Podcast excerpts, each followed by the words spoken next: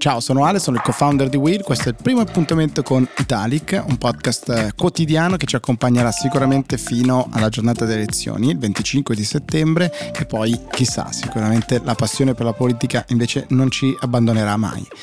quando leggo i giornali e poi quando guardo il prosieguo di quella discussione nata sulla carta spostarsi sul digitale ho un mix di sentimenti, di indignazione, di irritazione, ma poi di attivazione, di voglia di leggerne ancora e poi di tornare all'inizio. Ecco, proviamo a entrare in questa spirale insieme di capire di come la politica e i media insieme si influenzino quotidianamente tra carta e digitale, di come i cicli delle notizie durino giorni oppure poche ore soltanto. Partiamo con questa prima puntata su tre eh, grandi famiglie, diciamo, di comportamenti della politica. Il primo è quello delle giravolte, dei cambi di idea, di cambi di posizione. Su questo il mio punto di riferimento proprio su Twitter, proprio nel digitale, è il già ministro eh, Gianfranco Rotondi che una volta credo eh, twittò che in politica le cose valgono solo quando vengono dette. Non so quanto questa affermazione sia vera, ma sicuramente è molto affascinante e credo che, e lo ribadirò più volte, tutto è legittimo, naturalmente. Ogni cambio è legittimo, ognuno di noi ha dignità, legittimità a cambiare la propria posizione. Qual è il più grande cambiamento di questi giorni? Beh, sicuramente l'avvio del nuovo contenitore politico di Luigi Di Maio che trova in niente di meno che Bruno Tabacci, il responsabile dell'organizzazione di questo eh, appunto nuovo esercizio politico che faranno insieme e che si chiama Impegno Civico. Perché è straordinaria questa cosa? Beh, perché naturalmente Luigi Di Maio, che giovanissimo entra alla Camera nel eh, Movimento 5 Stelle, di una volta, diciamo così, con posizioni sicuramente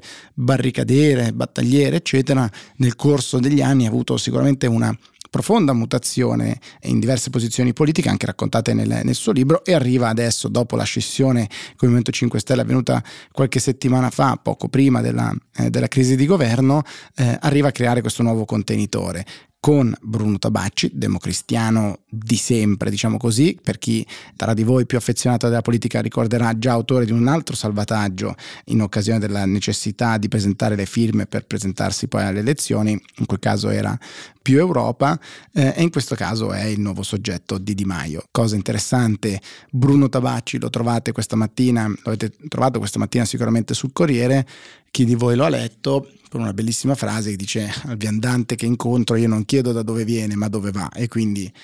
scurdammoci passato e quelle che sono state diverse le posizioni, vediamo quali saranno le novità, la volontà di Luigi Di Maio che nelle ultime settimane sempre di più torna su questa famosa agenda Draghi. La cosa curiosa, gustosa che gira su Twitter naturalmente è il video in cui Luigi Di Maio, allora leader del Movimento 5 Stelle, tuonava contro il PD, il partito di Bibbiano, il partito che dice vendeva i bambini per maltrattarli con l'elettroshock, lui non voleva avere niente a che fare e sembrava che eh, Luigi Di Maio potesse finire candidato addirittura nel collegio di Bibbiano.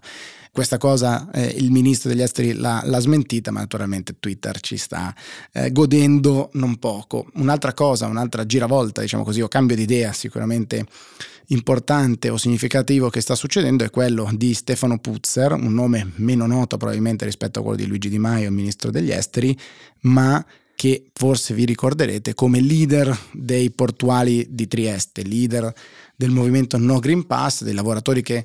si battevano proprio contro eh, la misura in, in, quei mesi e che erano stati poi, come dire, abbracciati nella loro protesta da vari movimenti, tra questi Italexit di Gianluigi Paragone. Ebbene, in un video meraviglioso riapparso nelle ultime ore, Stefano Puzzer, all'epoca intervistato dal Piccolo, quindi il, il giornale locale di, di, Trieste, importante ma locale di Trieste, dice guarda, ci punzecchiamo il dito e con il sangue ti firmo e ti scrivo che non mi candiderò, che non entrerò mai in politica. Ebbene, è di queste ore la rivendicazione con tanto di appassionato e urlato quasi discorso appunto di Paragone che si batte la mano sul petto dicendo Puzzer è con noi, noi, siamo la gente che non molla mai e eh, appunto Puzzer sarà candidato. Ripeto, ogni cosa è legittima, ogni cambiamento è legittimo, ma ovviamente anche tenere traccia è simpatico. Un secondo aspetto che invece domina in queste ore i giornali, la discussione, ma anche poi ovviamente il bot risposta su, uh, sui social è la diatriba, diciamo così, tra Enrico Letta, segretario del Partito Democratico, e Carlo Calenda, leader di Azione. Come ricorderete, Carlo Calenda è reduce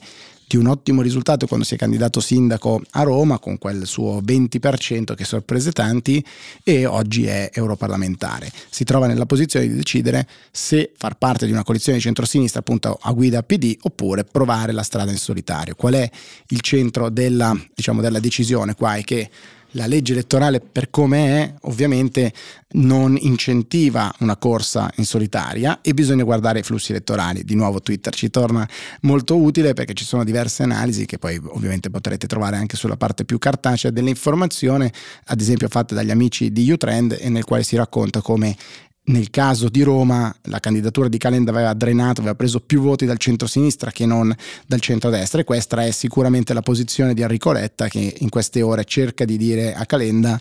se vai da solo di fatto fai vincere le destre, quindi facciamo una coalizione contro. Ed è proprio questa posizione di eh, Enrico Letta che invece fa arrabbiare tanto Calenda che dice no, ancora con le coalizioni contro io non le voglio fare e pone delle condizioni, due condizioni in particolare. La prima è quella di un programma condiviso, in particolare insiste, forse sapendo di rompere, sul tema dei rigassificatori e su questo trovate un'intervista a Calenda sul Corriere che dice questa mattina così facciamo un programma che ci facciamo ridere dietro sostanzialmente perché diventa troppo ampio e poi proprio legato all'ampiezza della coalizione dice la seconda condizione è quella di non candidare eh, nei collegi uninominali Fratoianni, Bonelli e eh, Luigi Di Maio, quindi la sinistra eh, vera con, eh, con, Fratoianni, i verdi di, di, Bonelli e Di Maio come appunto, eh, secondo le parole di Calenda, un eccesso di trasformismo e di cambiamento politico. Il concetto alla base, secondo Calenda, è non voglio dare i miei voti che contribuiranno all'interno di un collegio nominale, uninominale anche a questi soggetti politici, quindi non candidateli là. Noi come azione, dice Calenda, faremo lo stesso con i soggetti più divisivi, riferendosi ovviamente alle ministre, ancora ministre, Gelmini e Carfagna, che non sarebbero candidati in collegi uninominali. Questo ovviamente è l'avanti e indietro. Se pensavate di esservi liberati di questa teoria del cerino, di lasciare il cerino in mano al mio nemico, come era avvenuto ovviamente durante la crisi del governo eh, Draghi, ebbene eh, è, ancora, è ancora tutta qua perché Ovviamente la retorica di Calenda è colpa tua, caro Enrico Lette, che non hai preso le mie due condizioni, qualora questa alleanza non dovesse andare, e quella di eh, Enrico Letta naturalmente sarà a cose fatte a dire hai fatto tu vincere la destra. Staremo a vedere. Terza ed ultima parte di questa prima puntata del podcast, proviamo a finire con una parte construence, con una parte in positivo, o meglio quella delle proposte che dovrebbero essere la parte costruttiva di questa campagna elettorale. Ne abbiamo viste molto poche fino adesso, sul Corriere c'è un piccolo confronto di eh, alcuni programmi, tra cui anche quello di Fratelli d'Italia con un accenno al eh, semipresidenzialismo, un tema importante, quello delle riforme istituzionali che ancora non era apparso in campagna elettorale, ma per il momento ci concentriamo su una proposta di Enrico Letta, di nuovo segretario del, del PD. Che cosa dice Enrico Letta? Enrico Letta prende le, la parola nei giorni scorsi, ieri, e dice sostanzialmente riduciamo le disuguaglianze fra i giovani, che sono sempre dimenticati, questo è un punto molto caro agli amici di Will, e eh, diamo una dote di 10.000 euro ai diciottenni. Come finanziare questa misura? Ovviamente è sempre importante andare a specificarlo. Ebbene, la soluzione sarebbe quella di una tassa sulla successione, e quindi alla morte, quando il un patrimonio viene ereditato per i patrimoni sopra i 5 milioni di euro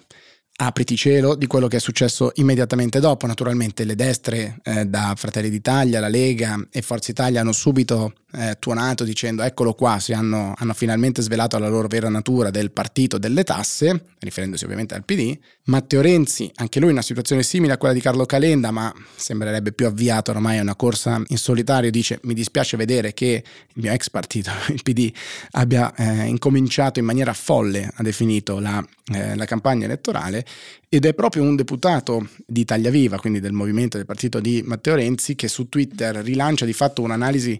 che trovate già questa mattina sul giornale a firma di Nicola Porro, cioè effettivamente diciamo, andare a controllare la copertura economica potenziale di questa misura. Andiamo a vedere quali sono i numeri che porta in un, in un tweet interessante eh, Marattin. L'onorevole Maratin dice ci sono 111.000 persone che dichiarano un patrimonio superiore ai 5 milioni, per dare 10.000 euro ai diciottenni servono 5 miliardi, quindi ipotizzando che muoiano il 10% all'anno di questi eh, milionari, un dato ovviamente enorme come percentuale, vorrebbe dire tassare ognuno 450-500 mila euro all'anno, direi eh, non fattibile. Naturalmente la copertura economica delle misure poi bisogna vedere quando le leggi si scrivono per davvero, però anche questa proposta sembrerebbe non trovare piena, piena copertura. Comunque, prima proposta, gran putiferio, ci si capisce poco, ma noi proviamo a fare ordine. Ci proviamo oggi e ci riproviamo tutti i giorni della settimana. Ciao!